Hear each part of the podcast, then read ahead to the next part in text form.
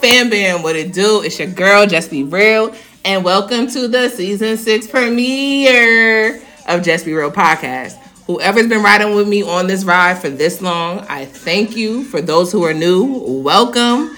And we got a whole nother season. So we're gonna start off our series of nothing but the 90s and nothing better than all that because I'm all that kid. So enough of me chatting. Let's get real.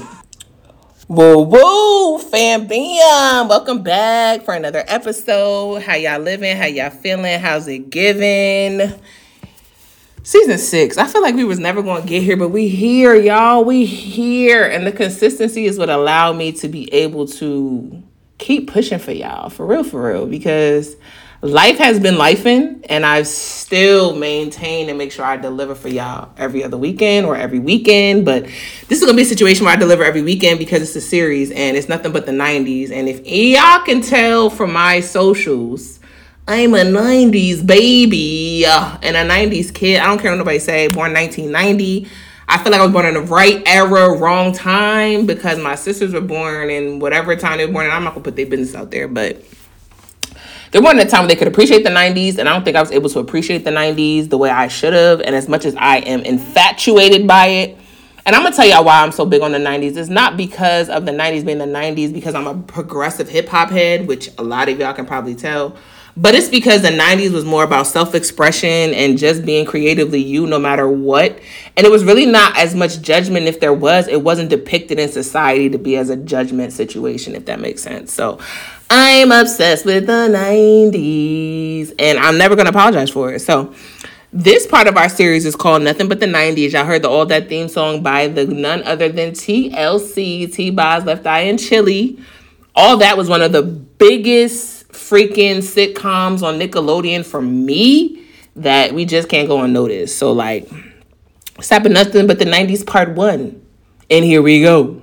So, we're going to talk about 90s black sitcoms. I know that all that wasn't a, a all black sitcom, but it had majority of black actors, a lot of black actors who were very successful in their careers outside of it, like Kenan Thompson and, and you know, and Kel Mitchell that were very successful in the aspect and you know you know chris knowles who happens to be the twin to tina knowles who also played on the show who chris knowles is the twin to tina knowles who's on the show who Chris knows was on Taina, which is another, you know, minority sitcom that graced Nickelodeon.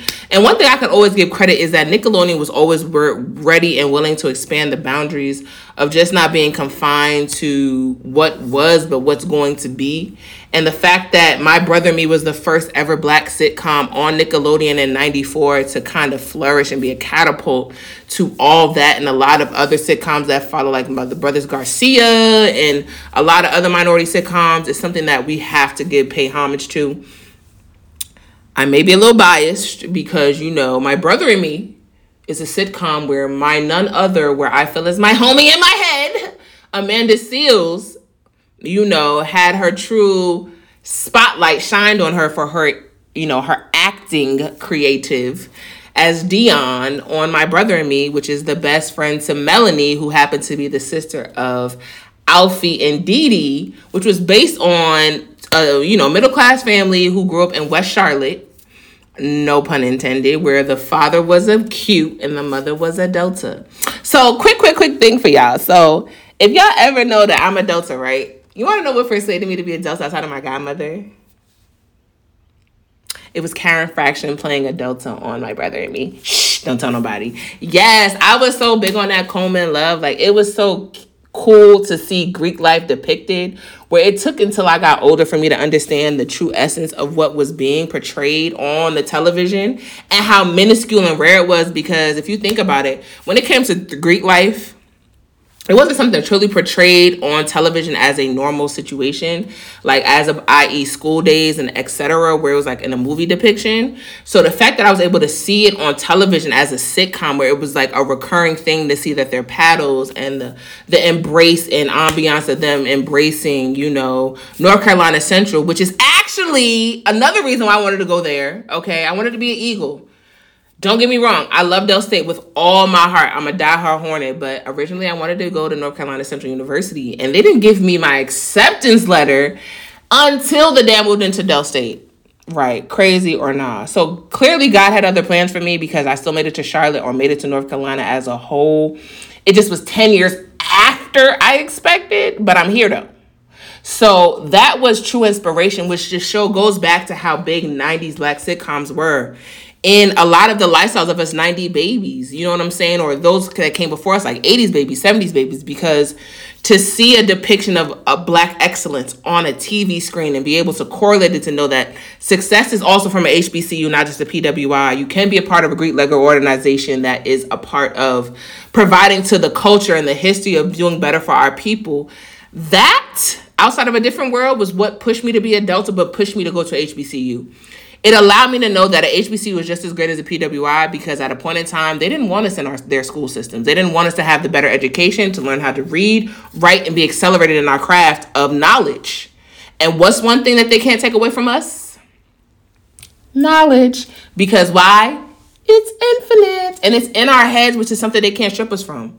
So, me being a blerd, which is a black nerd that I was, it literally allowed me to know that it's okay to be smart. It's okay to be equivocal, to just know that I have the demeanor to clap back when you want to clap back. If you personally ask me, uh, my brother and me was the start of the beginning between Goo and Dion to let us see the real Amanda Seales.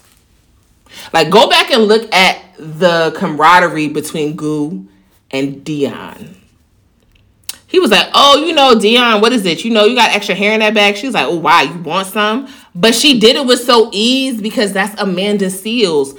Miss Clapback with a fact. Period. And I will always respect that because that's what made me fall. That episode within itself, outside of you know the cheerleading episode when they're like, U G L Y, you ain't got no alibi, you ugly. Yeah, yeah, you ugly. And when Google's like, M A M A, ask me how you got that way, your mama. What, what, your mama. Like, it was like a true essence of like, that's exactly what we're going through as black kids. But to see it on TV was a whole nother essence of reality for us.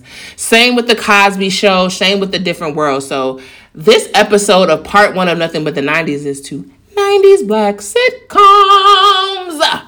And if you're with me, you understand its importance and how embrace how much we've had to embrace it to see what we are and how we really compare it to what it is with us on TV today.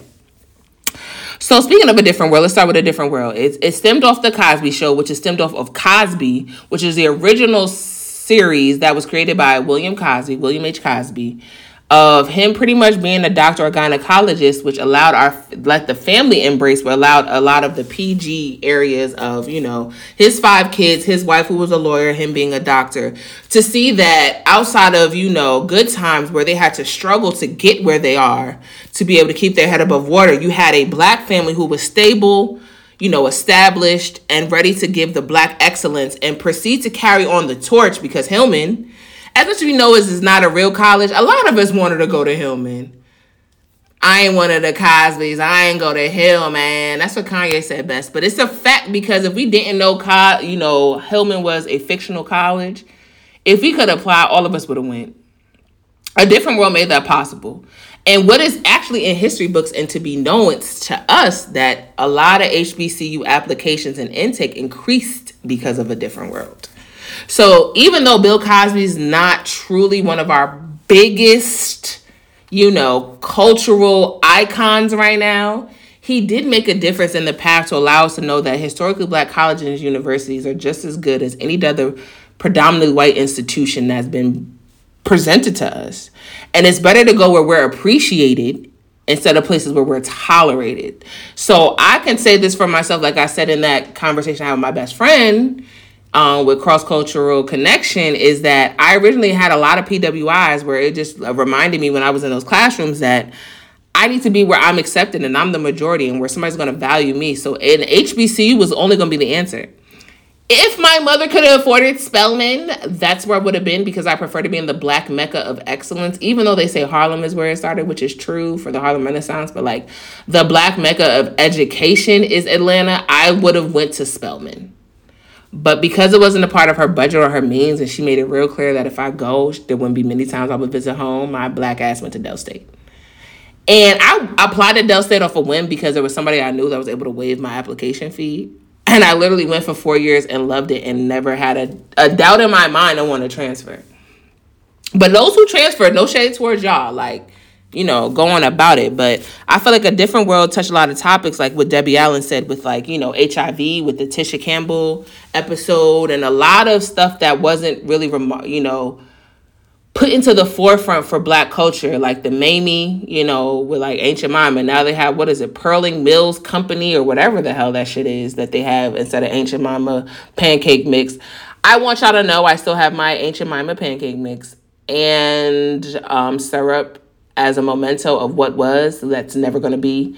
Not because of the whole stigma of them trying to conform to cultural appropriation of what's best to address us as but because that's what the hell i grew up on and you're not about to change shit i've known for the last 30 years of my life. Like the fuck? You tried it.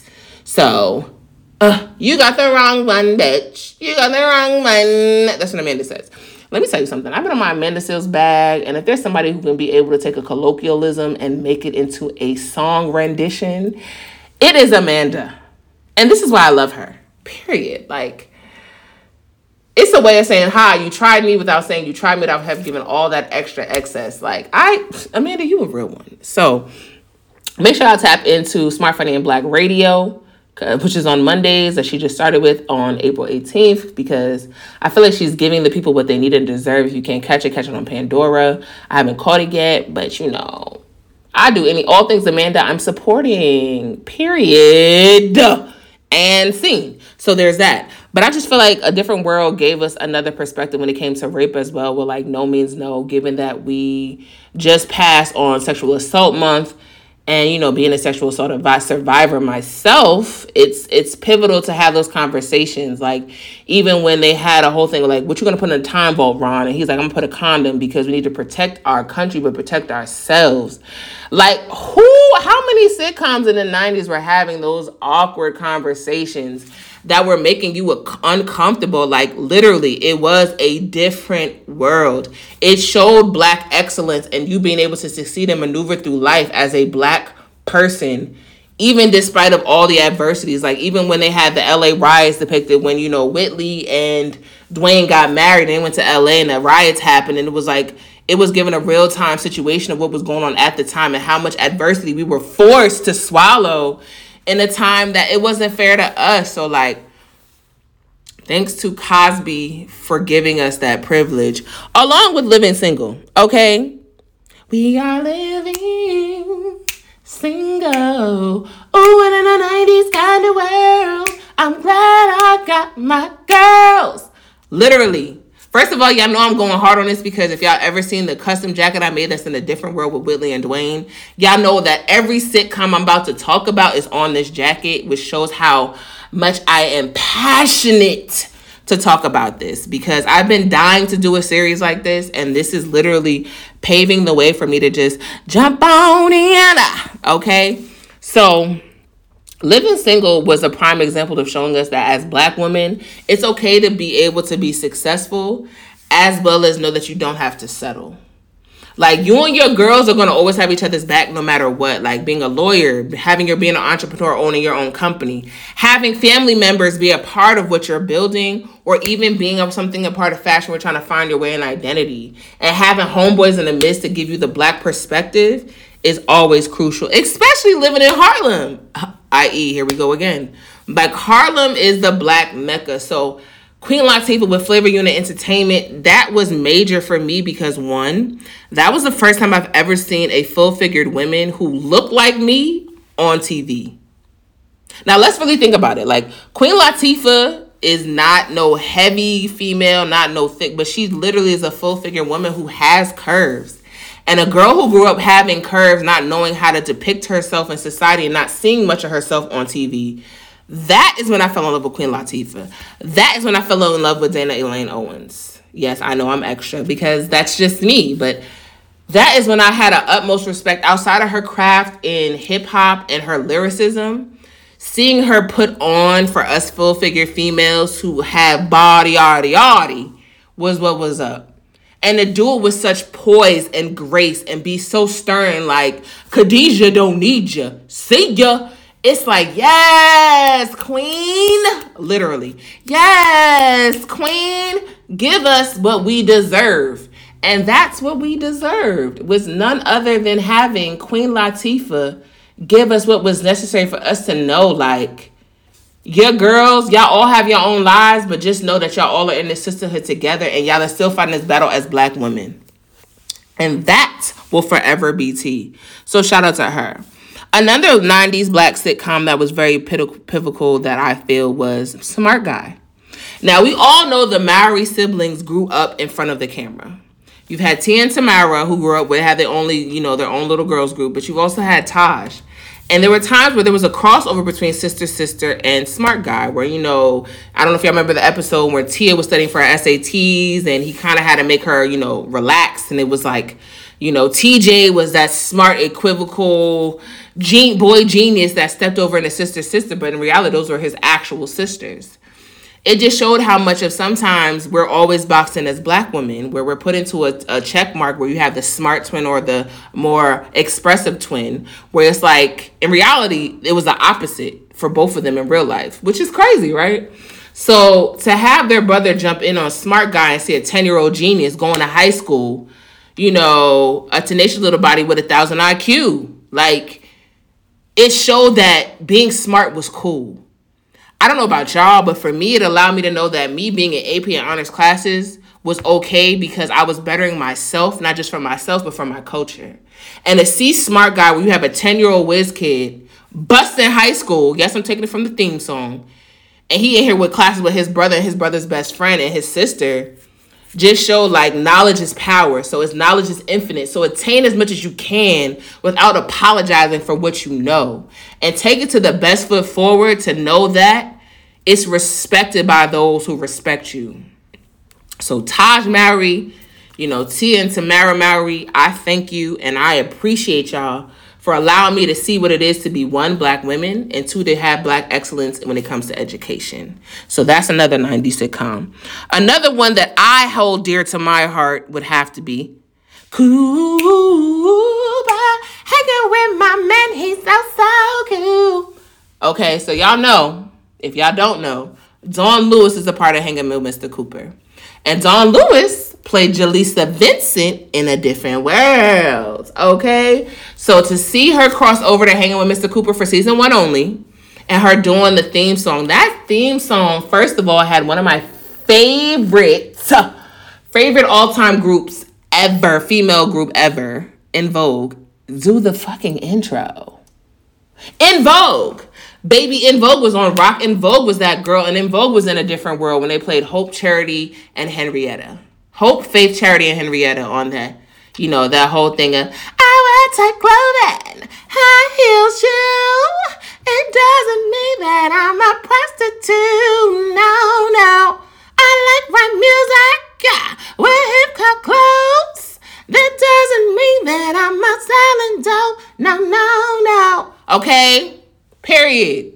Get into it. There were Faith, Hope, Charity, and Henrietta on a different world. And they went ahead and did the theme song for Hang with Mr. Cooper, which allowed Dawn Lewis and one of my ultimate favorite people, Holly Robinson Peete. I don't know about y'all, but I love me some Holly Robinson Peete. Not because she's just a Virgo, but because what she embodies as a human being is just astronomical the way she advocates for those who can't fully advocate for themselves with the Holly Rod Foundation from autism to Parkinson's disease, and taking what's personally affected her in her life and forming it into something to make it an avenue to make it available for everybody else who's being affected by that same situation. I will always give this queen her flowers. I adore Holly Robinson Peete. And to hear her speak about this on Amanda Seales podcast a couple years back, literally filled my heart to remind me of how much I love hanging with Mr. Cooper. The dynamic before when it was just Don Ro- Dawn Lewis and you know Holly Robinson before she became Peete and Mark, you know, Mark was just like, and I, I was about to say Mark Cooper, but Mark Cooper is who he played. Um, Mark Curry was dope to see how you know, black women and and a black man were able to try to understand each other, to coexist in reality.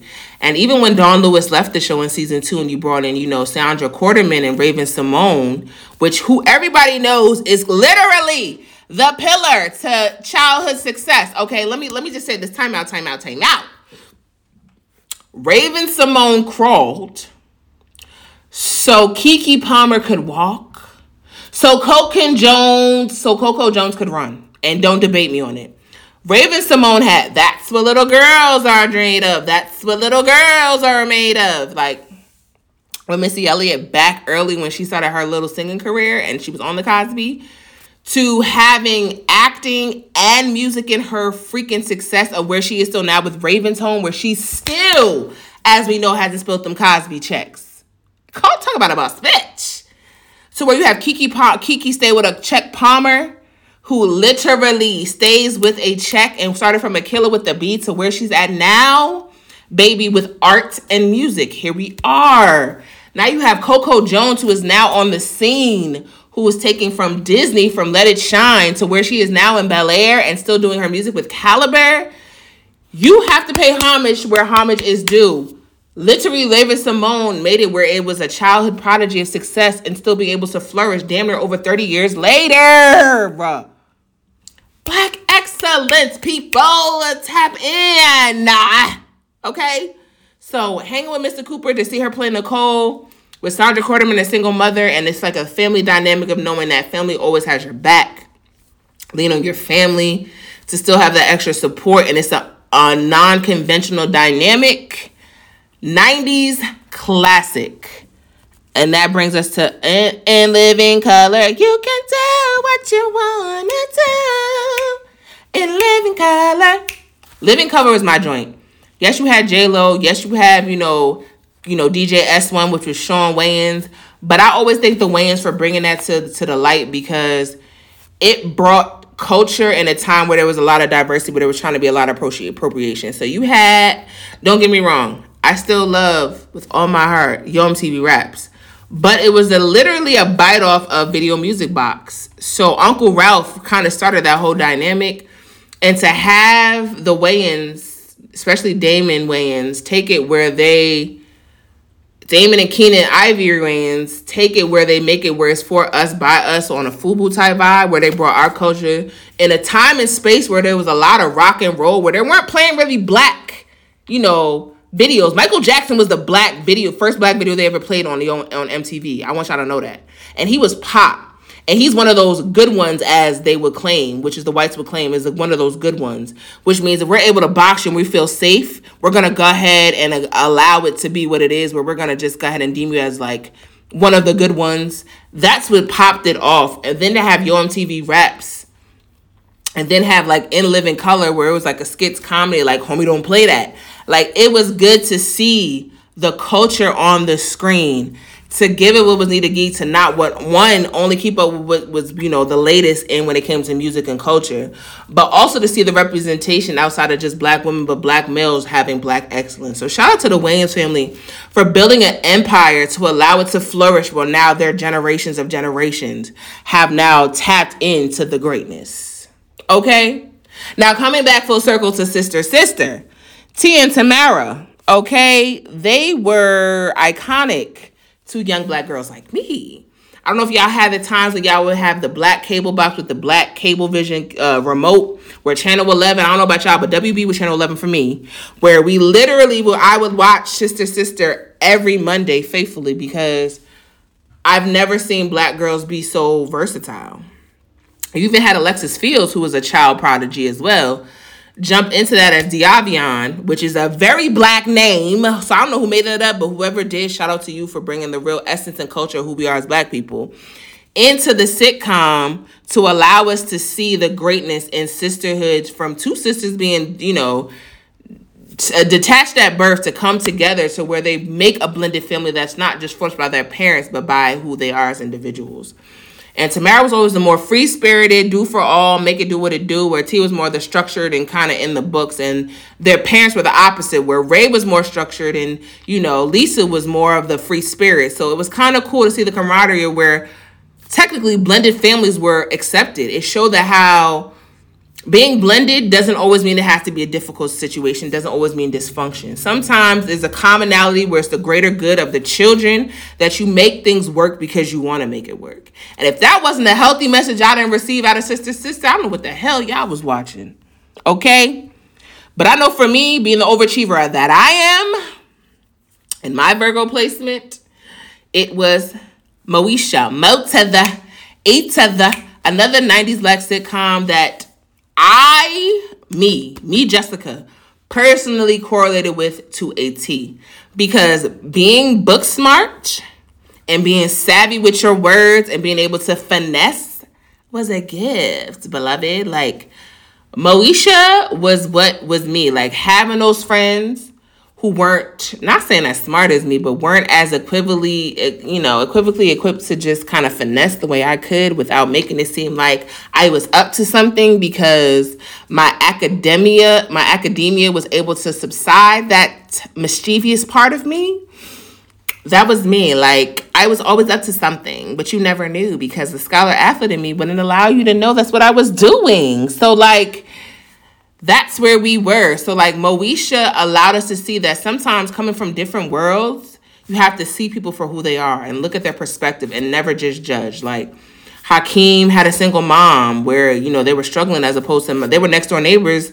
Moesha had a two parent household, even though she had a stepmother, but she had a father that was very active and very influential in her life, as well as a little brother where she was the oldest, where it took a lot of responsibility for her to be the example of what was needed, which I feel like in black culture, a lot of the older siblings have the pressures to have to be technically that quote unquote secondary parent without knowing that's what they are because in, in black culture, supposed to take responsibility for your younger siblings without saying it. You know what I'm saying? But to be academically inclined and still be multifaceted in like music and poetry and this, you know, the newspaper and wanting to always do better for her culture and community is what made me feel like ah, Moesha is that girl. But to see that college was always her goal to always want to rise above the standard that society set on her. 90s classic. Now, Freshman to Bel Air. Now, if y'all know me, baby, y'all know I am the queen of 90s nostalgia. I dress 90s by choice, okay? Because again, like I said, it's an era where I feel like being you was never a chastised moment of having to be boxed in without just just expressing yourself. It was a time of freedom and I feel like liberal liberal acceptance. So, Fresh Prince of Bel Air, watching Will go from the have-nots to the haves and still spinning a Fresh Prince of Bel Air as a as, as a, a part of I'm gonna bring my own swag to what I can give to this on some Philly swag is what I all respected. You have an uncle who's a judge, an aunt who's just, you know, multifaceted, a cousin into fashion, another one who's, you know, a goody two shoes, while other is just trying to explore life. And you have a black butler. That's something we've never seen. Like, if you think about it in real time, how many black butlers did y'all see in the 90s on a TV show that served a black family? I'll wait. Geoffrey was family, and the fact that we show that you can still have it all and still get that extra assistance and help you want to have in life because you need it. But you're you're accompanying your own to make their own money just shows like yo you can be great but bring somebody else along with you for them to be able to reap the benefits because you're not really a boss if you're sitting at the table by yourself. Let me say that again. You're not really a boss if you're not sitting if you're sitting at the table by yourself and everybody who that you know is not coming with you in the process that you really really really fuck with so watching Fresh Prince of Bel Air, one, I got my style. Two, that's when I got introduced to Will Smith, not knowing that was his first ever true premiere. Shout out to Quincy Jones for giving him his big break to who he is today. And to see the true essence of how, even though you go into a space where you're given as a have, the life traumas, if you don't deal with them, i.e., what Will had to deal with when it came to Lou, which is his father, if you don't deal with it, it's gonna haunt you for the rest of your life to never feel like you're adequate enough to be good enough. And you can also see when it comes to Carlton, he has to over exercise who he is for him to be seen because the family focuses on Will because he's one of the have nots and underprivileged, as opposed to Carlton, who's been given the availability to know that he has a past, i.e., like Jack and Jill, to be able to pursue. So, Black excellence and diversity, Fresh Prince of Bel Air is one, and that's why I fucked with Bel Air, even though I know it's not 90s, but Morgan Cooper did his thing. Martin, I am. I'm the man. Oh, ooh, ooh. Martin, it's on, it's on. I'm the man. Oh, yeah. Eh, do, do, Do, do, do, do, do, do, Oh, it's all that. Okay, I know I'm at the last season of that joint. Watch out! Okay, I know I'm at the last intro to that because we know Martin's intros and themes have changed drastically throughout the seasons, but the longevity, the comedy, the refreshingness, the ability to just go back to familiarity with Martin is forever going to be a staple in black culture. I have only season one and season two on the disc. I'm not gonna hold you, I'm not a big Martin fan, but trust me, when I tap in, it's always a good time. It gives me the essence of knowing black love is true and genuine, where you can come from two different sides of the spectrum and create something great. Martin is pretty much not the same caliber as Gina because Gina comes from an upper echelon family and they always felt like she was belittling herself by rocking with Martin. And Martin was raised by a single mother, so that's always Mama Payne. Not my Mama Biscuits. Not my Mama Biscuits. But to see them bring their worlds together and collide and see the friendship and the bond between Gina, Martin, Tommy, and Cole was something that again, like living single showed us that black men and black women can coexist and you can advocate for each other without having to diminish and disintegrate the privilege and the the stature of what each you know each gender was. So, you know, Tommy always being that voice of reason, Cole being that oblivious kind of situation was just like it is what it is, but then having Martina be the most opinionated, but Gina being willing to support her man even at times when she shouldn't come on now, like that's excellence. And the fact they on 30 years, coming up on the 30th anniversary of the greatness, and I can't wait to see that reunion. It's refreshing for my spirit to know that you go, boy. Like that just shows how important. Like down to the first episode when they had the I don't know if y'all y'all remember, but the first episode goes back to when it was like it was a gender kind of combat between Gina and Martin when he was telling all the business on his radio show about Gina, but not letting it be known like, yo, you have sensitive moments and, you know, moments where you're very vulnerable, like you did when you cried watching The Little Mermaid. Like, don't make it seem like you're this macho, you know, this macho pig when you tap into your feminine sensitivity and are able to just express yourself when it's just you and I. So, that being the first episode to start off the whole series was very big because it let us know that one, a black woman can be successful because Gina was hell of a successful when she's had that first episode. And Martin was a radio personality, but it just showed us how boundaries are very big and how important it is to enforce them to kind of sort of make sure that there's no infiltration into your bond when it comes to love. So shout out to Martin. Family Matters. Family Matters was a show for me because I don't know how Judy went to her room and never came back. Jaimee Foxworth went to her room and never came back. We never seen Jaimee Foxworth after that. We don't know where she went. We don't know how it happened, but it just was Laura and Eddie, and that was the end of that. But again, it showed the fam- blended family dynamic to have, you know, Harriet allow Rachel to come in with her son after her husband passed away, being a widow, and bringing her in and allowing Mother Winslow, who happens to be, you know, uh, excuse me, Carl's mother come in, it just showed how important it is to have generational information passed down. Because Mother Winslow, I don't know if you remember that episode with the quilt, and then Laura sold it, and then regret selling it because of the you know the pastime of what each stitch meant, and Mother Winslow explaining it to her. I don't know about a lot of y'all, but I got the privilege of living with my grandmother my whole life, so I got that, and that shit hit my heart to let me know that my grandma's not going to be here forever. And whatever she passes to me as a a family heirloom cherish it because the trauma black people went through to where they are because my grandma was born in 1920 you can imagine her parents were sharecroppers. It's something that's a stigma but it's also history that you would never want to get rid of.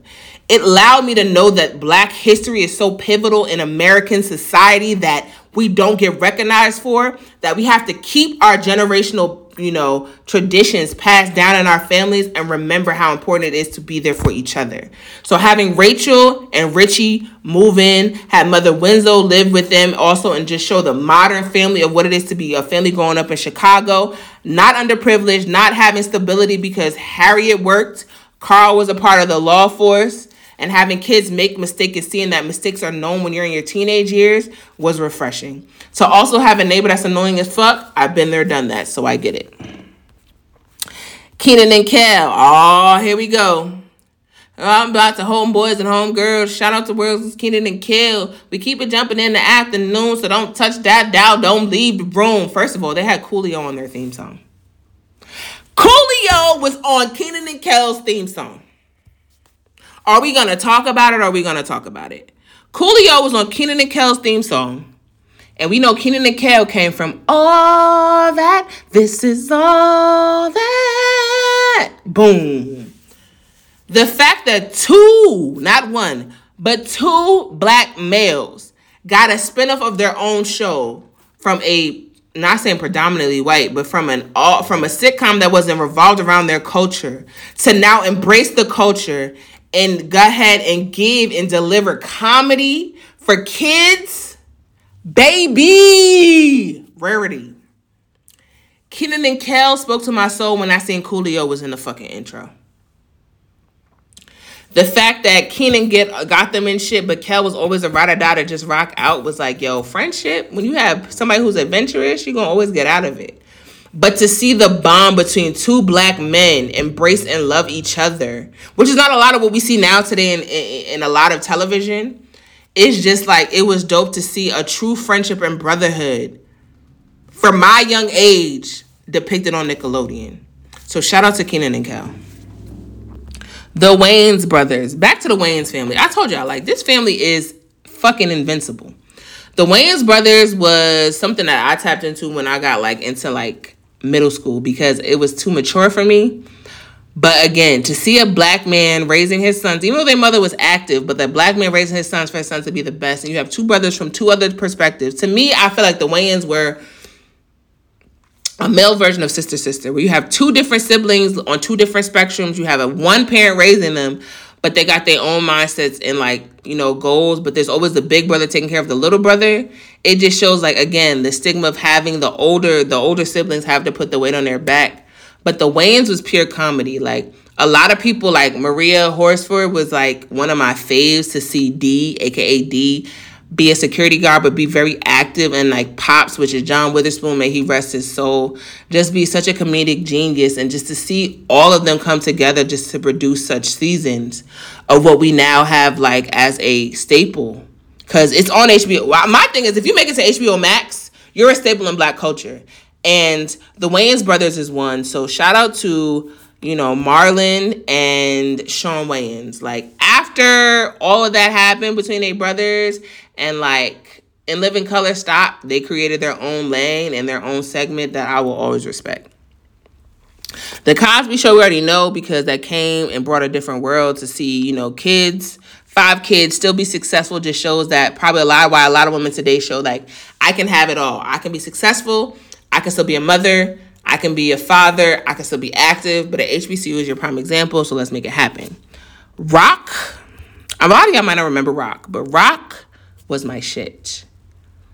I loved Roc. Roc was my shit. Like, Roc was one of those shows because it came out the heart of Baltimore. It, it spoke on a culture or a, a demographic that wasn't really seen or like shed life on. So to have Roc was like a blessing to me because you have Ella Joyce, who was everybody knew you had Alexis Fields, who was known because she's the sister of Kim Fields and the child of Chip Fields, where you have a family struggling to make it out of Baltimore to have the best. You have a garbage man who makes an honest living, the wife who's a nurse, and they're taking off adversity of life's normalcies of the elections, between a time where it was really critical. Like you had Reaganomics at the time where the show was produced.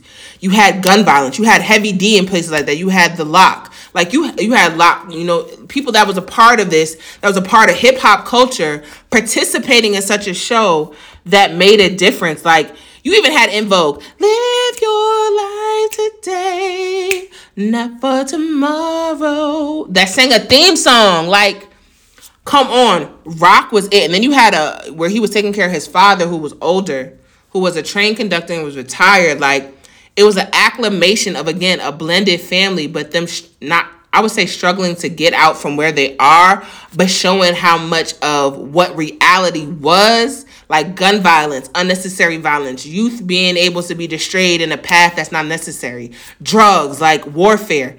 It was important for us to see that and see how it affected us, not just in society, but as as black people. So Roc will forever be my joint. If y'all know about Roc, go watch it. HBO Max, yet again. In the house. In the house. LL Cool J.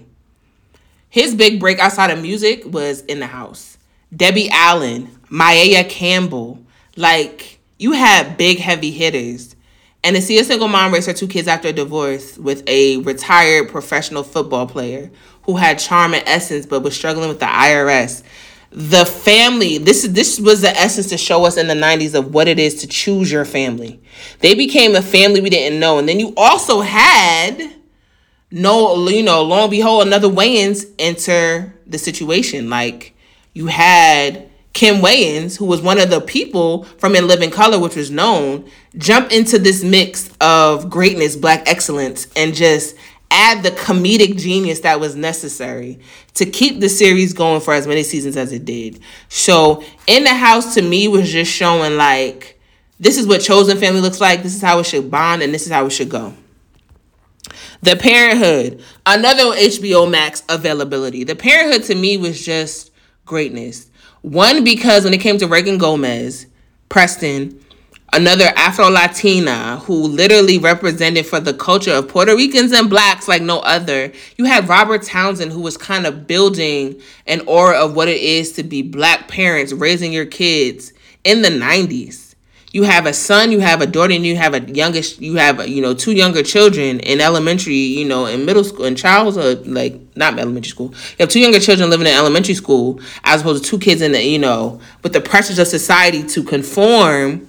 Where you're trying to, as a professor and a mother pursuing her law degree, try to find the balance to be able to make time for both how often did we ever see the mother pursue her dream to be a lawyer and the father still holding it down? It wasn't many sitcoms giving that energy. It wasn't many sitcoms showing how you could be a mom and also be, you know, a student, a, a, a lawyer that was a student. It wasn't much to show that you could be a professor and still give the education, but also philanthropy by taking in TK, who happened to be a stray or somebody who tried to rob you, but you take that boy in to try to make him your own and make him family that to me for when it came to the Parent 'Hood was showing humanity it allowed me to know that it's okay to have compassion for my fellow black brother and sister. And it's okay to welcome them into spaces of what they're not used to and teach them what it is to also know to be able to have and know that you don't always have to scrap and have a crab in a barrel mentality. So, Robert Townsend, I thank you for that gem. The Jamie Foxx show, we already know. It gave us a whole thing of what it is to own I feel like it gave us the property of knowing what fi- fiscal responsibility is and financial literacy. You have a black couple who owns a hotel and run it literally with black employees to have its best service possible. It showed us that anything is possible. So the same way you have the Ritz and the, you know, the Hilton, you have you know, the tower. I don't remember the name of it, but you had, you know, whatever tower. And that allowed us to see that property, there's equity in property and success and fulfilling when you invest in yourself. And that's nothing wrong with that. The same with Gullah Gullah Island, which was based off of a black family in the South. Gullah Gullah Island is based off pretty much the, the fact of our ancestors making something out of nothing and having our own rituals. To see as a young kid on Nick Jr., a black family, literally same mother, same father with children, where they taking their niece and they're literally going by rituals and expressing the culture of what it is to be black unapologetically Binyah Binyah was my guy. Gullah Gullah, Binyah Binyah. That was my shit. Like, come and let's play together in the bright sunny weather. Let's all go to Gullah Gullah Island. Gullah Gullah, Binyah Binyah. Come on now. Like, Vanessa Baden, I don't know if y'all remember her, but outside of bigger Vanessa Baden, that she was that girl. She was that girl for Gullah Gullah Island. She was that girl for Kenan and Kel when she played Kenan's sister.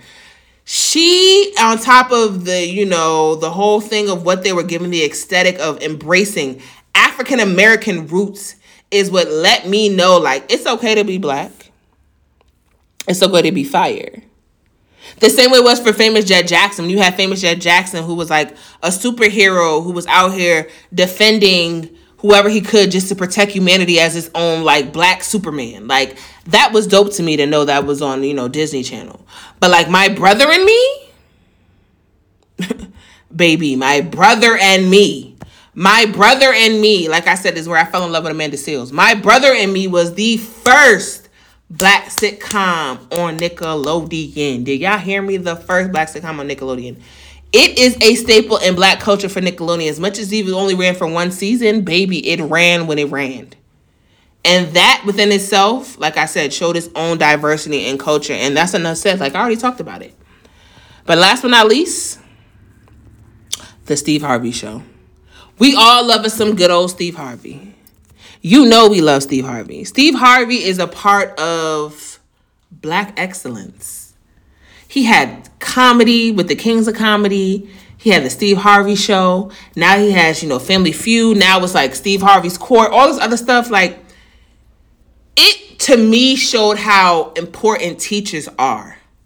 He was a black music teacher who invested in his students, Merlin Santana, you know, Lori Beth Denberg, a lot of his students, and showed his time and how much he was not just an advocate, but a father figure. The dynamic between him and Wendy Raquel Robinson just showed how it is sometimes you have situationships in black culture, but you have to stand above. But when it came to Sadie and Lovita, Alize Jenkins, we seen black love at its finest, okay? Excuse me. We seen what it was to truly be about your man. But we seen what it was to literally embrace your students and take them for what there was. So when it comes to 90 sitcoms, they can't be touched. Okay? And that's part one. So as I always say on air, keep it real, be real, be true, and always be unapologetically you.